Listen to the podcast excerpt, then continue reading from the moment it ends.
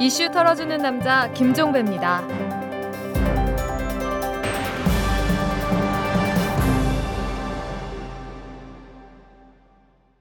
11월 16일 금요일에 보내드리는 이탈남입니다. 이 덕수궁 대한문 앞에 가면 쌍용차 희생자 분향소 등이 설치되어 있는데요. 관할구청인 서울중구청과 남대문경찰서가 이를 철거하기로 했습니다. 두 기관은 엊그제 합동대책회의를 갖고 자진 철거를 유도한 다음에 이에 응하지 않으면 강제 철거하기로 합의를 봤다고 합니다. 이 한참 동안 가만히 있다가 왜 이제 와서 이러는지 궁금한데요.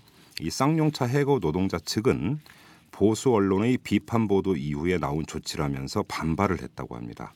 글쎄요, 이게 사실이라면 두 기관은 뭔가 생각을 잘못한 것 같습니다.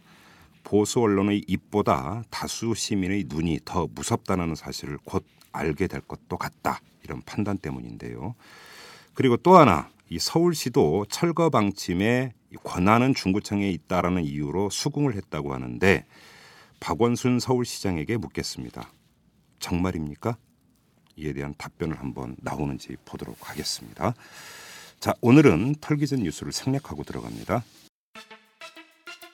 저희 이털남이 여럿이 함께와 손잡고 애청자 여러분에게 안경, 선글라스, 컨택트렌즈 할인권을 드립니다. 여럿이 함께와는 민주시민과 골목상권을 연결해서 99%가 행복해지는 사회를 만들기 위해 생겨난 회사입니다. 검색창에 여럿이 함께와 또는 주소창에 waaa.co.kr을 적으세요. 여럿이 함께와. 재벌과 모피아의 함정에서 탈출하라. 종횡무진 한국경제. 재벌 개혁에 앞장서온 김상조 교수. 그가 한국경제에 던지는 8가지 질문. 우리가 몰랐던 한국경제의 진실을 파헤칩니다. 더 이상 경제 권력자들의 눈속임에 속지 마세요. 종횡무진 한국경제. 오마이뉴스가 만드는 책 오마이북. 자, 애청자 여러분, 이 팝 아트 작가 이하 씨. 이분 성함 기억들 하시죠? 이하 씨 하면 대뜸 떠오르는 게 바로 포스터입니다. 독이 든 사과를 들고 있는 박근혜, 수갑 찬 두 손으로 29만 원짜리 수표를 들고 있는 전두환, 이런 사람들의 포스터를 그려서 경찰 조사를 받은 분인데요. 이 이하 씨가 이번엔 선관위에 의해서 고발당했습니다. 문재인 안철수 후보의 얼굴을 반반씩 그려 넣은 뒤에 공동혁신을 뜻하는 코이노베이션, 이런 글귀를 써놓은 포스터를 붙였는데 이게 선거법 위반이다. 선관위는 이렇게 판단을 해서 고발을 했거든요. 자, 이하 씨는 경찰과 선관위의 조치에도 굴하지 않고 이런 작업을 계속하겠다, 이런 입장을 밝히셨는데 오늘 당사자의 이야기를 한번 직접 들어보도록 하겠습니다. 자, 어서 오십시오. 네, 반갑습니다. 안녕하십니까? 네. 안녕합니다. 진짜로 안녕하십니까? 네, 아직까지는 괜찮습니다. 지금 고발 당하셨는데 혹시 뭐 출두 요구서나 이런 거 왔습니까? 아직 안 왔습니다. 아직 안 오셨어요? 네. 자, 선관위 고발 조치에 대해서 어떻게 받아들이세요? 좀 뜬금없는 얘기지만 저는 이제 훈장을 받는다는 생각을 하고 있습니다. 훈장을? 네. 저 조사 받는 게 생각보다 꽤 어렵더라고요. 아, 예. 근데 뭐 이렇게 훈장 받는 게 이렇게 쉬운가요? 그 훈장이라고 제가 표현한 이유는요. 그 역사는 예술가의 행위를 기억하지 어떤 법의 제재라든가 네. 처벌이라든가 예. 이런 걸 기억하지는 않습니다. 제가 저 이런 거를 하면서 이제 많이 듣는 질문 중에 하나가 어떤 호기 어린 영웅 심리 이런 것 때문에 하는 게 아니냐. 예. 이런 얘기들을 꽤 듣는데요. 예. 그거는 정말 제가 상상하지 못했던 그 반응들입니다. 전 절대로 뭐 그런 생각 해본 적도 없고요. 그게 이게 이슈가 되고 법의 처벌을 받고 그 무엇보다 제가 죄를 짓고 있다고 생각한 적이 없습니다. 이게 왜 죄인가요? 예. 저 포스터 종이 쪼가리 하나가 무슨 세상을 대단히 크게 움직이는 이런 건 없거든요. 예. 근데 너무 예민하게 반응들 하시는데요. 그 예민하게 반응하는 그 근본적인 이유가 이제 그 법의 제재가 들어오면서 이렇게 되는 것 같습니다. 그래요?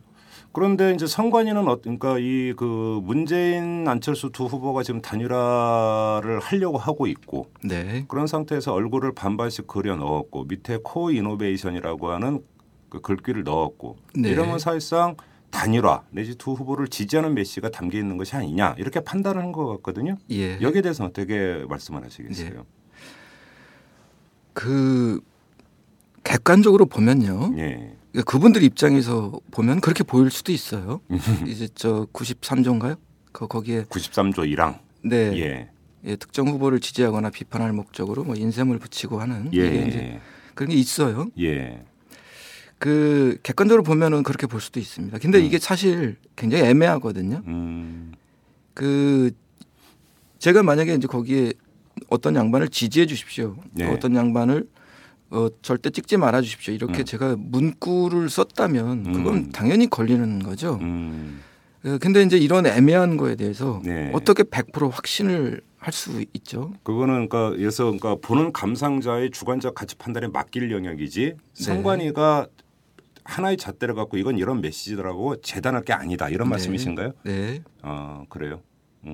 자 이게 이제 그 좀 전에 그 이하 작가께서 93조 1항을 말씀을 하셨는데 제가 한번 그 참고 삼아 읽어드릴게요.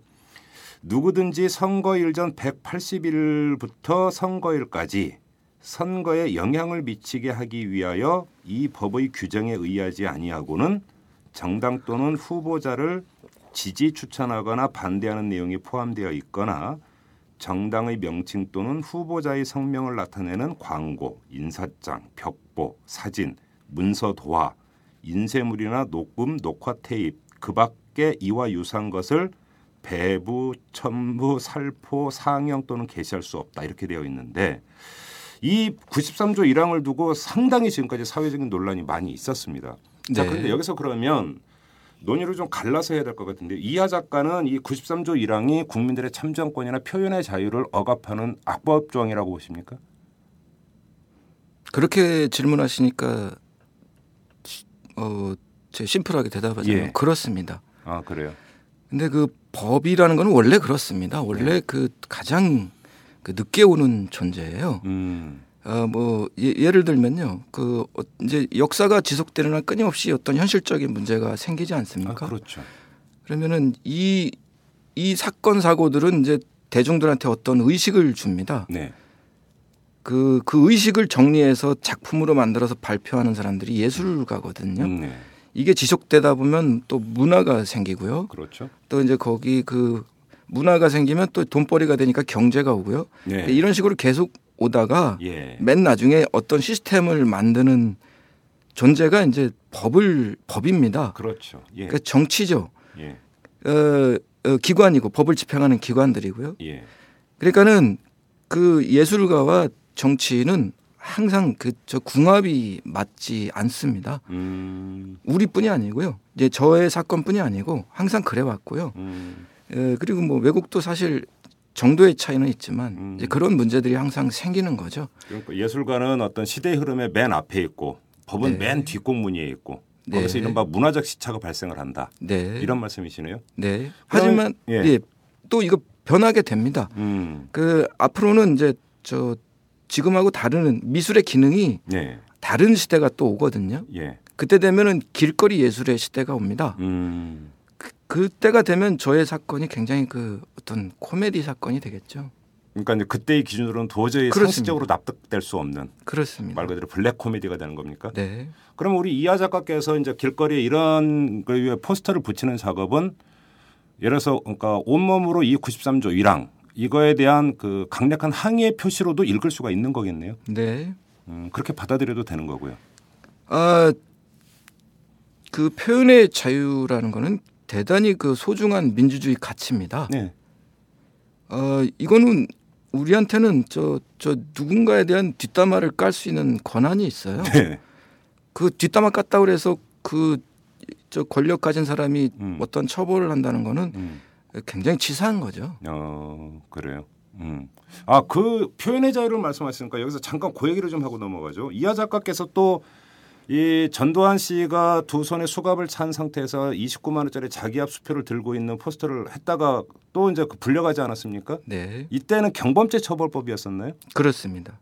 그러니까 이른바 잡범 취급을 받으셨는데. 네, 좀 뽀대 안 나는데. 저 경범죄 중에 그 불법 광고물 부착이었습니다. 이게 왜 광고물입니까? 예, 그분들이 볼 때는 이제 그렇게 보시는 것 같아요. 광고물이면 뭐 홍보의 포인트가 어디에 있는 건가요? 경찰은 뭐라고? 글쎄요, 그때 경찰이었습니까? 검찰이었습니까? 예, 그 경찰 조사 받고요. 예, 그 저 즉심을 받았습니다. 즉심이라는 건 즉 경찰서장님이 이렇게 임의로 검찰 거치지 않고 그 이제 법원 넘기는 거 이거 즉심. 말 그대로 잡범들. 예, 예, 그렇습니다. 예.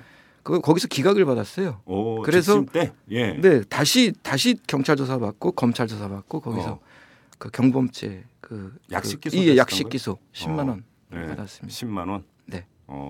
그래요. 참 아무튼 왜 그렇게 사서 고생을 하세요, 작가님? 그 쭉 얘기하면 되죠. 예. 좀 부끄러운 얘기인데요. 제가 예. 저 대학교를 저 꼴등으로 졸업했습니다. 저하고 비슷하시네. 네. 진짜 꼴등이었어요. 그 평점이 2.16이었어요. 저는 뭐 저보다 높으셨는데. 아, 예, 아무튼 예. 그 학교를 뭐 거의 안 갔고요. 네. 저 교재를 산 적도 없고 시험 공부한 적도 없어요. 용케 졸업. 기적이었죠. 예. 근데 제가 그때 이제 뭘 했냐면요. 예. 그 노가다를 하러 다녔습니다. 네. 인테리어요. 아, 인테리어. 그런 걸 하다 보니까 이제 어느 날 제가 이제 10장이 돼 있더라고요. 오이고, 그래서 예. 좀 오다 받고 뭐 사람들 불러서 일 시키고 뭐 이런 일을 했어요. 예. 근데 그때 제가 이제 그 배운 게 있습니다. 학교에서 절대 배우지 못한 건데요. 예. 그 세상이 굉장히 타락했다는 거를 제가 배웠어요. 예. 그때 이제 저한테는 그 두 가지의 선택이 있었습니다. 그 이 타락한 세상과 이 게임에서 내가 이기려면 내가 더 타락하든가 네. 아니면 언젠가 이 얘기를 해야 되겠다 이런 생각을 했었어요. 예. 세월이 흘렀습니다. 예. 제가 생각할 때는요 이 타락의 근본은 정치입니다. 아까 말씀드린 대로 이 가장 보수적인 곳이 정치입니다. 예. 하지만 이제 우리는 누군가를 선택을 해야 되죠. 예. 근데 어떤 비극이 생기냐면 이 가장 보수적인 집단인 정치가 또 가장 권력이 있습니다. 그렇죠. 예, 여기서 이제 비극들이 생기는 거거든요. 그러니까 현실 정치인들을 뽑아야 되니까 우리는 또 누군가를 선택해야 됩니다. 네. 그러니까 뭐 말하자면 똥 묻은 놈을 선택할 거냐, 겨 묻은 놈을 선택할 거냐 이런 건데요. 그러니까 우리는 이제 어쩔 수 없이 겨 묻은 분을 이제 찍을 수밖에 없는 거죠. 이것도 굉장히 어렵습니다. 한국에서는 이 겨 묻은 사람 찍는 것도 대단히 어려운 일인 것 같아요. 예. 이 타락의 근본은 이제 정치라고 저는 이제 생각하고요. 그래서 제가 이제 정치인들을 많이 그립니다. 정치인을 주로 그린 이유가 거기에 있군요. 네. 예. 이 타락한 세상의 이제 그 포인트는 여기 있다고 저는 생각을 합니다. 그래서 이제 그분들을 그리는 거죠. 그러니까 우리가 이제 그 비상식적인 이 타락의 세계를 끝내지 못하는 거는 이 역사 동안 그 정치인들의 그 어떤 미사여구라든가 뭐 네. 자기를 미사여구로 자기를 미화하는 이런 거에 우리 영혼들이 이렇게 길들여진 것 같아요. 저는 이제 제가 사회에 주는 메시지가 이제 그런 데 있다고 저는 믿고 네. 그걸 신념으로 가지고 이런 걸 하고 있습니다. 그래요. 예. 자 그러면 좀 이어가 보죠. 그 이하 작가께서는 이 선거법 제93조 1항이 이제 악법이라고 규정을 하셨습니다. 그리고 이제 길거리에서 이제 관련 포스터를 붙이는 것도 이제 거기에 대한 일종의 항거의 성격을 띠고 있다고 말씀을 하셨는데 네. 그러면 제가 한번 이런 질문을 드려볼게요. 이 질문이 구경꾼의 참 무책임한 질문일 수도 있는데 그렇다면 좀 더 확실하게 그 메시지를 더 담을 수도 있는 것 아니냐. 이런 그 얘기가 나올 수도 있거든요. 네. 이 점은 어떻게 생각을 하세요? 메시지를 더 담을 수 있지 않느냐. 네. 그러니까 예를 들어서 이번에 문제가 됐던 문재인 안철수 후보의 얼굴을 반반씩 그려놓고 이제 밑에 코 이노베이션 네. 일종의 어떤 그 이제 해석의 여지를 남기는 그런 글귀를 넣으셨잖아요. 예. 그런 게 아니라 좀 더 해석의 여지를 없이 좀 더 선명한 메시지를 넣을 수도 있는 것 아니냐. 근데 이건 또 예술성의 문제하고 연결이 되는 건 건가요? 그렇습니다. 네. 네. 그 얘기 하려고 그랬었는데. 네. 이게 예술이라는 건 이제 예술가의 모습을 조형을 빌어서 투명하게 보여주는 게 이제 예술인데요. 예. 그 작품성이 좀 있어야 됩니다. 그래야 제가 이제 이 작품을 가지고 전시장에서도 예. 그 미술사적인 그런 판단을 맡겨야 되는 건데요. 그렇죠. 그 이제 제가 이게 포스터라는 거 주제 이제 어떤 형식을 이제 이용한 이유도요. 네.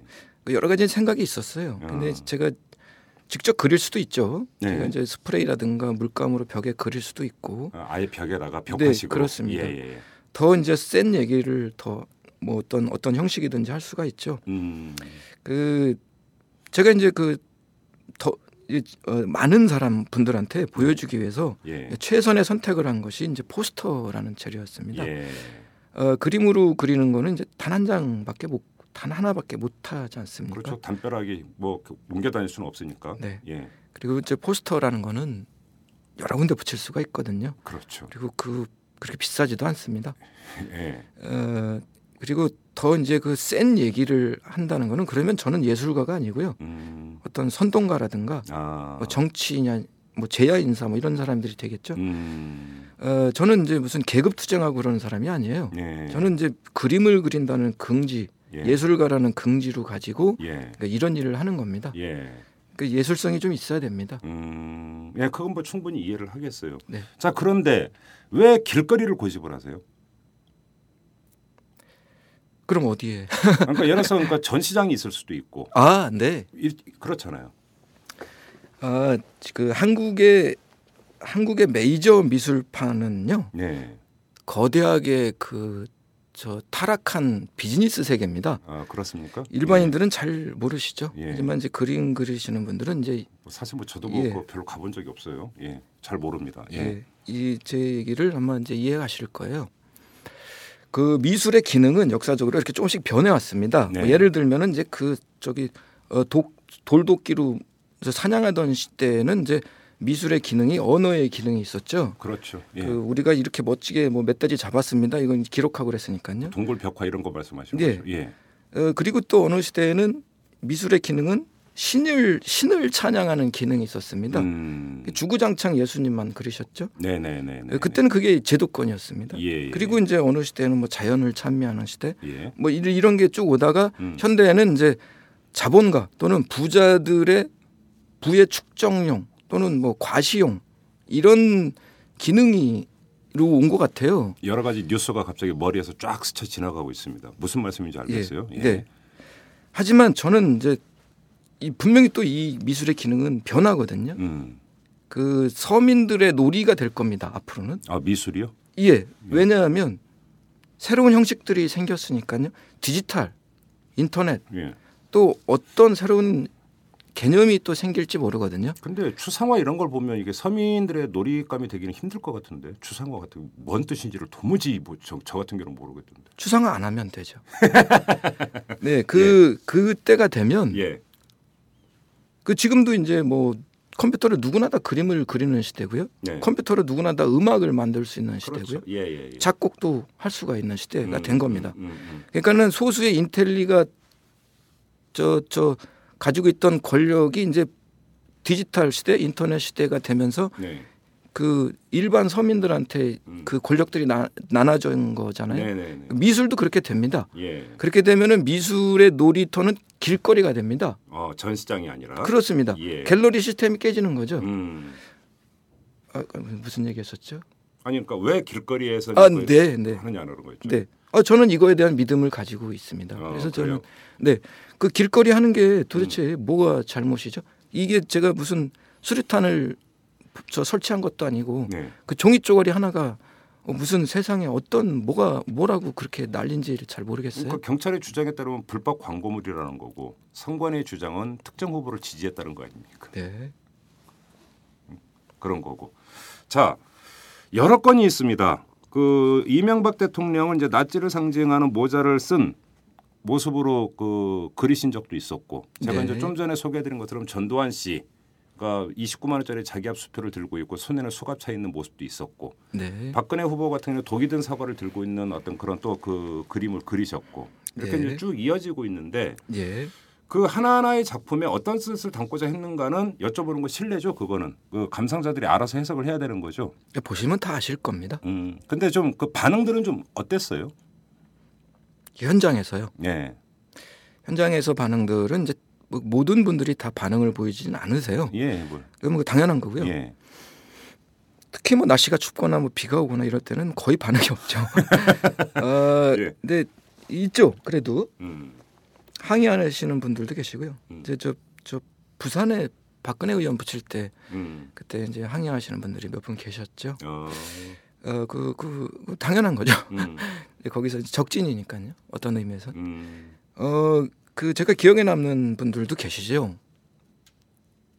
제가 최근에 아주 만난 분 중에 신기한 분을 만났어요. 예.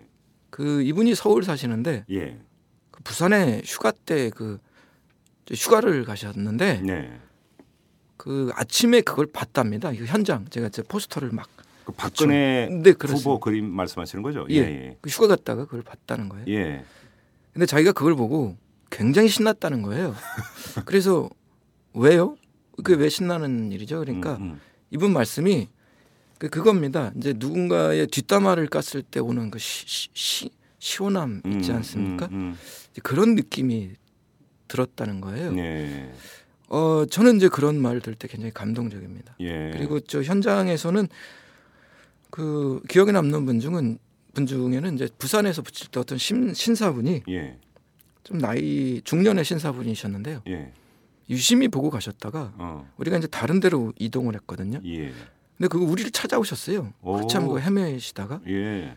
그리고 그 음료수랑 그 아이스크림을 주고 가셨어요. 좋은 일 하십니다. 예. 수고하세요 이러고 예. 그때는 경황이 없었는데 이렇게 지나고 나서 보니까. 너무 고맙습니다. 그거. 예, 그런데 지금 예를 들어서 박근혜 후보의 그림은 주로 이제 부산에 붙이지 않았습니까? 네. 그리고 이번에 이제 그 문재인 안철수 후보의 그림 같은 경우는 뭐 신촌이라든지 이런 쪽에 붙였습니다. 네. 그러니까 포스터를 붙이는데 전국에 다 붙일 수는 없잖아요, 물리적으로. 결국은 네. 어떤 장소를 선택하게 되어 있는데 네. 그 장소를 선택하는 기준이라고 할까요, 원칙이라고 할까요, 이런 게 있으십니까? 그 대상의 의미가 있는 장소를 찾습니다. 그래요? 예를 들면 전두환 전 대통령 포스터 같은 경우에는 연희동에 붙였었고요. 사는데. 네. 박근혜 의원은 이제 부산에 붙였습니다. 거기가 이제 제가 생각할 때는 가장 의미가 있을 거라고 생각을 했죠. 예. 이번에 문재인 안철수 포스터는 서울과 광주, 부산도 붙이러 갔었는데요. 예. 부산에서는 실패했습니다. 왜요?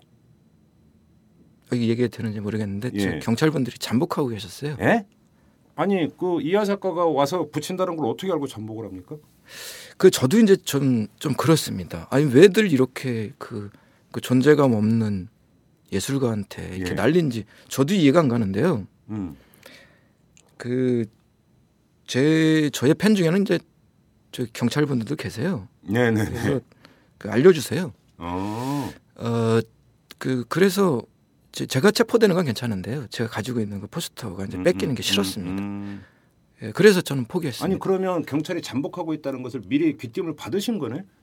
그러니까 그래서 길거리에서 그렇습니다. 마주쳤는데 그게 우연히 마주친 건데 이하 작가께서 혹시 잠복으로 이렇게 오해를 하신 거 아니냐? 제가 이 질문을 드리려고 했는데 그게 아니라는 거네. 미리 귀띔을 받았다라는 말씀이시잖아요. 제가 이제 어느 날 갑자기 그 세상의 중심이 된 느낌이에요. 이건 정말 웃기는 코미디인데요. 예. 그 저의 이메일과 폰도 누군가가 보고 있다는 이제 물증은 없지만 아주 강력한 심증이 있습니다. 그래요? 네. 그 왜들 그러는지 모르겠어요. 예. 그리고 도대체 제가 이제 언제는 이제 서울에서 붙이고 언제 부산 갑니다. 이게 인터뷰 때 얘기를 했거든요. 그래서 계속 전화가 왔습니다. 오지 말라고? 아니요, 그 얘기는 안 하시고요. 예. 언제 오냐, 어디 붙이냐, 뭐 몇 장 붙이냐 이런 것만 막 물어보시고 끊으세요. 경찰이? 네. 예. 그래서 이제 좀 이상하다 생각했는데, 예. 그 각 경찰서의 담당 부서 경찰분들이 이제 전부 그 대로변마다 이렇게 비상이 걸려서 나가셨다는 거예요. 오호. 이거를 못하게 막으라는 지시가 내려왔다고. 예. 좀 자세히 얘기하기는 좀 그렇습니다. 저 그분 입장 듣거든요. 예, 그 저한테 알려주시면. 예. 아 그래요? 이것도 상당히 새롭고 사실은 이거는 좀 그 좀 캐봐야 되는 그런 성질의 문제인데요. 이거는 지금 이하 작가는 민간인 아니십니까? 그런데 네. 민간인의 지금 동태를 누군가가 지금 계속 지켜보고 있었다는 얘기 아닙니까? 네. 그것도 일종의 사찰 아닙니까 그러면? 네. 그죠? 네. 이건 심각한 문제인데요. 그래요? 이건 좀 한번 확인 작업을 좀 반드시 해야 되는 그런 성질의 문제인 것 같습니다. 어쨌거나 저한테는 물증은 없습니다. 즉 강력한 심증이 있죠. 아, 네.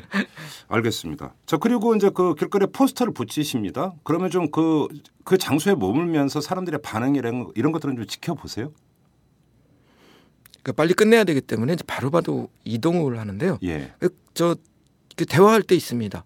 그 시민들하고 예. 그분들이 저한테 이제 이렇게 대화를 건네시는 경우도 있고요. 예. 제가 이제 이렇게 대화를 건네는 경우도 있고요. 근데 그 중에는 호의적인 사람도 있겠지만 아주 그 뭐 거칠게 뭐 욕을 한다거나 항의하는 사람도 있을 거 아니에요. 있죠. 네. 어떤 경우가 있었어요? 왜 이런 걸 그렸느냐? 이건 뭐냐? 막 이러면서 이제 네. 항의하시는 분이 계셨어요. 그래서 예. 제가 마음에 안 드세요. 마음에 안 드시면 찢으셔도 됩니다. 이렇게 말씀드리죠. 예. 그랬더니 즉 찢는 것도 그 제가 하는 퍼포먼스의 이제 하나거든요. 솔직히 찢기를 바랬습니다. 예. 그것도 자료를 남겨놔야 되니까 제가 저 폰을 이렇게 대고 있죠. 예. 그럼 또 안 찢으세요. 그래요. 그리고 이제 나중에 보면 또 찢겨져 있고 이런 겁니까? 그렇겠죠. 예. 네. 제가 이제 그 기관에 조사받으면서 보니까요, 그 수거하시는 게 한 반 정도 되시더라고요. 근데 나머지는 뭐 누군가가 찢거나 아니면 청소하시는 분이 떼거나 아니면 이뻐서 떼가시는 분도 계세요. 보관용으로? 예, 갖고 싶어서. 그래요. 알겠습니다. 자, 한번 그러면 하나하나 좀 다시 한번 짚어볼게. 그 전두환 씨 그린 그거는. 경범죄 처벌법 해갖고 불법 광고물 부착행위로 직심에 넘어갔다가 거기서 기각당해서 약식 기소 10만 원 됐습니다. 네. 그러니까 독이 든 사과를 들고 있는 박근혜 후보의 그림을 그렸던 건 검찰 조사까지 받지 않으셨나요? 그렇습니다. 그 뒤에 혹시 조치가 있었습니까? 그 검찰 조사에서는 이제 기소한다는 얘기는 들었는데요. 네. 그 후로 제가 연락받은 건 없습니다. 그러니까 기소면 그러면 그 혐의를 뭘로 적용을 했던 거예요? 선거법 위반이요. 그것도 선거법 위반입니까? 네. 역시 이 93조 1항입니까? 그렇습니다. 그리고 이번에 이것도 이제 그거고. 예를 들어서 그 이명박 대통령을 그린 것에 대해서는 그때는 어땠습니까?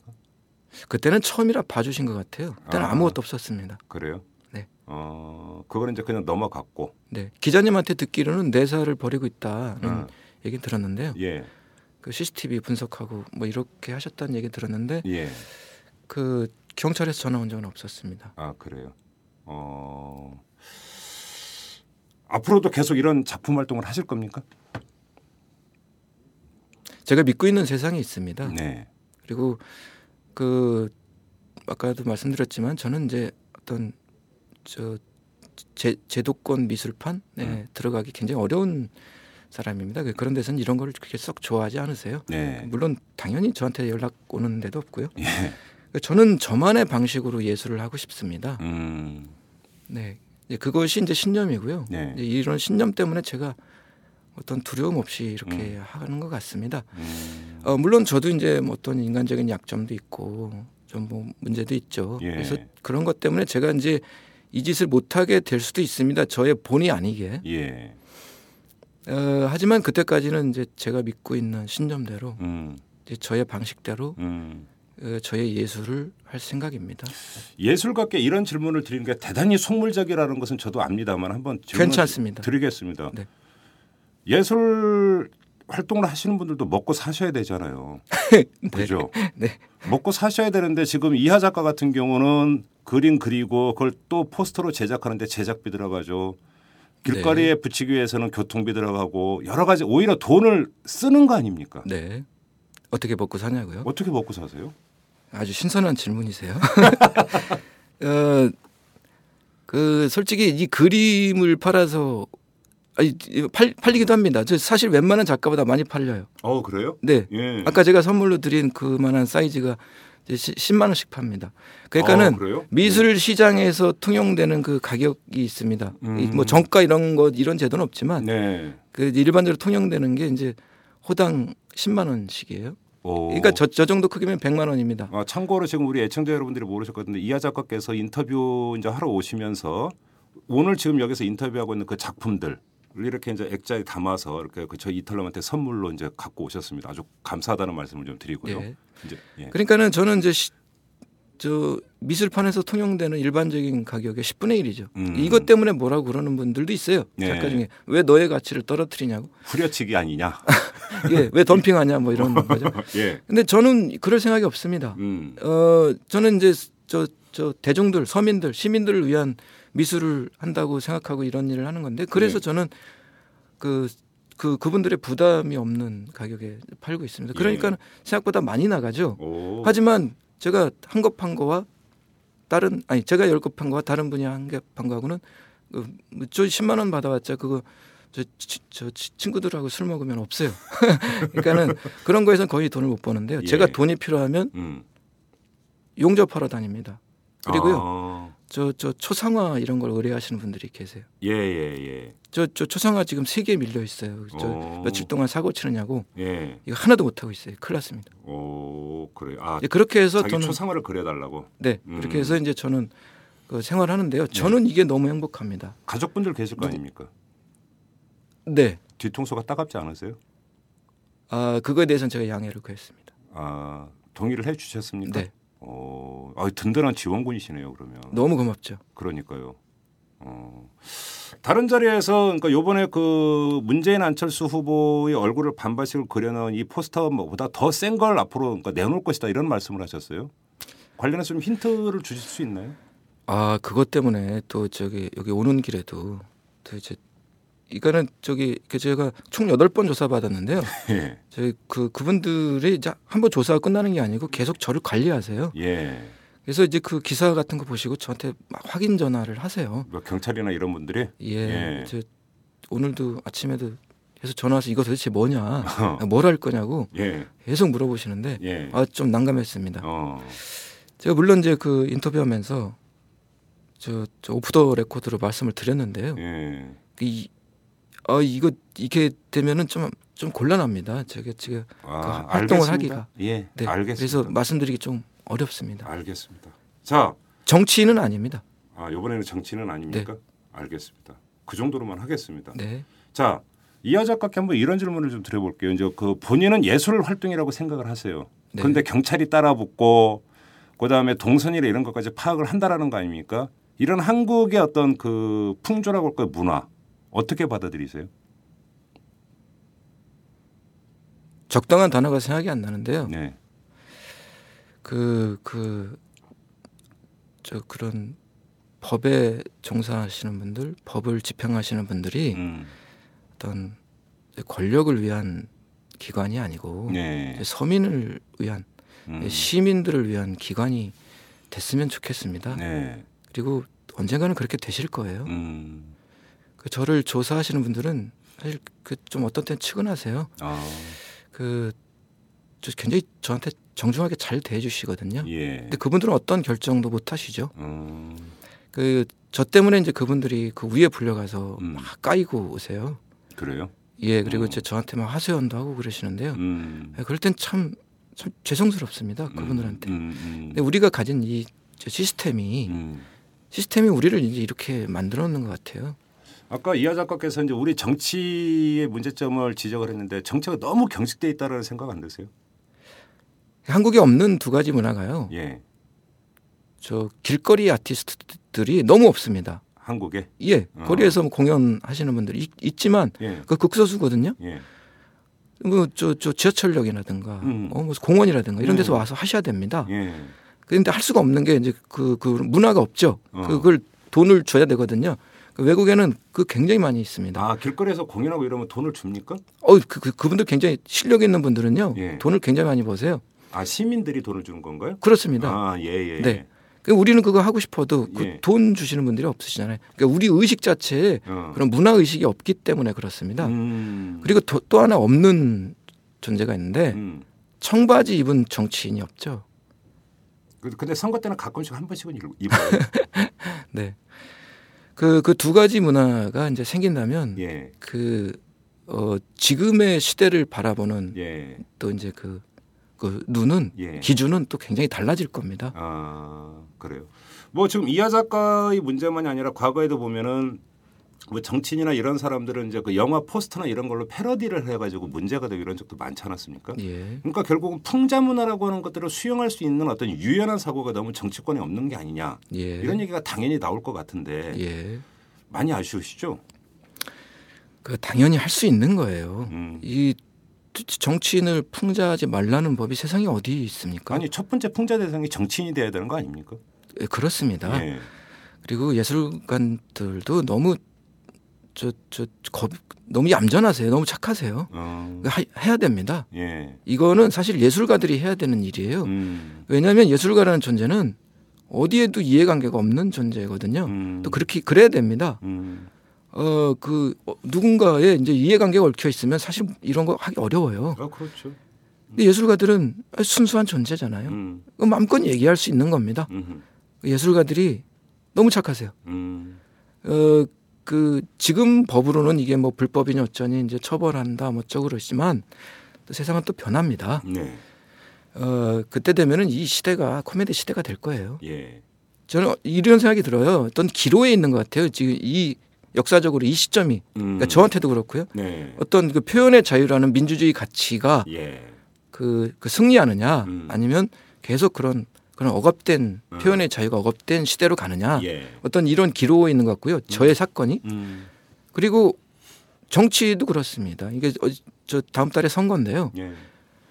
그런 그나마 상식적인 세상으로 가느냐 예. 계속 그런 저 이런 표현 죄송합니다. 이게 타락한 예. 그 세상으로 가느냐 이제 이런 기로에 있는 것 같습니다. 그래요. 자, 그리고 이 질문 한번 아까 이제 제가 읽어드렸던 이 문제의 선거법 93조 1항. 그러니까 이 조항에 걸린 분이 이하 작가만은 아니에요. 많은 분들이 네. 있습니다. 이것이 꼭 또 예술 작품의 예술 활동의 일환이 아니라 무슨 뭐 트윗에 글을 올렸다든지 블로그에 글을 올렸던 이런 것 때문에 뭐 93조 1항을 위반했다 이런 사람들도 꽤 있는데 93조 1항을 아까 이하 작가는 그러니까 이거는 좀 악법이라고 말씀을 하셨는데 그렇다면 악법으로 규정을 하고 이 조항을 없애거나 수정하기 위한 네. 예술 활동 차원이 아닌 다른 사회 활동 차원에서 뭔가를 한번 해보실 계획이나 이런 건 없으세요?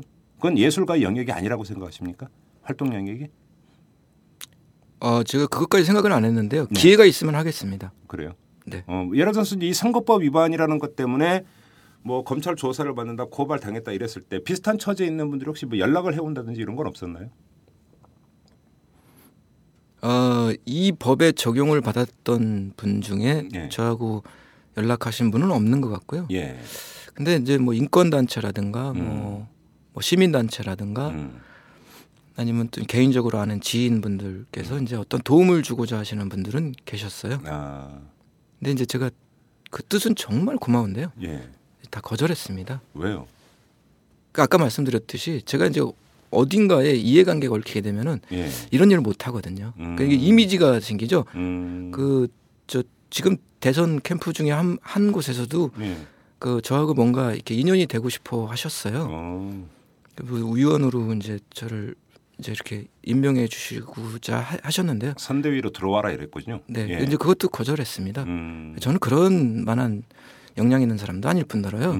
제가 거기서 만약에 가게 되면 이런 일을 못 하죠. 그렇죠. 저는 그 사람의 사람이 되니까요. 그렇죠. 그러니까 굉장히 외로울 수밖에 없습니다. 예. 제가 만약에 이제 그분들의 어떤 도움을 받거나 어떤 힘 있는 권력 밑으로 들어가면 그분들이 알아서 저를 막아주시겠죠. 네. 하지만 이제 저는 이 일을 못 하죠. 저는 저의 신념대로 그냥 살 생각입니다. 그냥 당하면 당하는 대로 네. 그냥 꿋꿋이 가겠다. 네. 이런 말씀이시고요. 알겠습니다. 지금 이게 아까 이하 작가께서도 말씀을 하셨는데 표현의 자유라고 하는 것이 민주주의 가치에서 가장 핵심적인 가치인데 이 표현의 자유가 어느 정도까지 보장되고 있는가를 보여주는 아주 바로미터 가운데 하나가 이 이하 작가의 경우가 아닌가 싶어서 오늘 모시고 좀 이야기를 나눠봤는데요. 이하 작가께서는 그래도 꿋꿋이 앞만 보고 가겠다 이런 말씀을 하셨고 지금의 이거는 코미디에 가깝다고 말씀을 하셨습니다. 자, 아무튼 오늘 말씀 고맙고요. 네. 예, 그 건강하시고요. 네. 작품 활동 계속 하실 거죠? 네. 알겠습니다. 또 한번 그 지켜보도록 하겠습니다. 오늘 말씀 고맙습니다. 대단히 고맙습니다. 네. 안녕하세요. 오마이뉴스 대표 오연호입니다. 드디어 대선입니다. 박근혜, 문재인, 안철수가 뜁니다. 오마이뉴스의 8만 시민기자도 함께 뛰고 있습니다. 여러분의 가슴을 뛰게 하는 언론이 되겠습니다. 오마이뉴스 10만인 클럽 회원이 되어주십시오. 한 달에 10,000원으로 이털남과 오마이뉴스를 키워가는 기쁨을 누리실 겁니다. 오마이뉴스 첫 화면에서 직접 회원으로 가입하시거나 733-5505로 전화주시면 담당 직원이 안내해드립니다. 깨어있는 시민, 당신이 이번 대통령 선거의 주인공입니다. 야, 뭐하냐? 기사 써. 네가 무슨 기자 다니면서 뭔 기사를 쓰냐? 나 오마이뉴스 시민기자야. 수십만 명의 사람들이 내가 쓴 기사를 읽는다고. 오마이뉴스에 기사를 쓴다고? 난 읽기만 했는데. 야, 그게 정말이야? 당신도 오마이뉴스 헤드라인 기사를 쓸 수 있습니다. 지금 바로 오마이뉴스 시민기자로 등록하세요. 세상을 바꾸는 주인공이 될 수 있습니다. 오마이뉴스.com.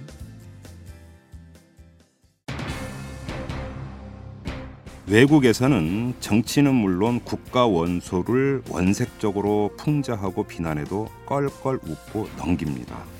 한국 사회에서는 정치인을 우회적으로 풍자하기만 해도 온갖 법을 끌어들여서 사법 처리하려고 합니다. 그래서 묻습니다. 여러분, 대한민국은 과연 민주주의 국가일까요? 답은 다들 아시죠? 자, 이만 마치겠습니다. 지금까지 이탈남 김종배였습니다.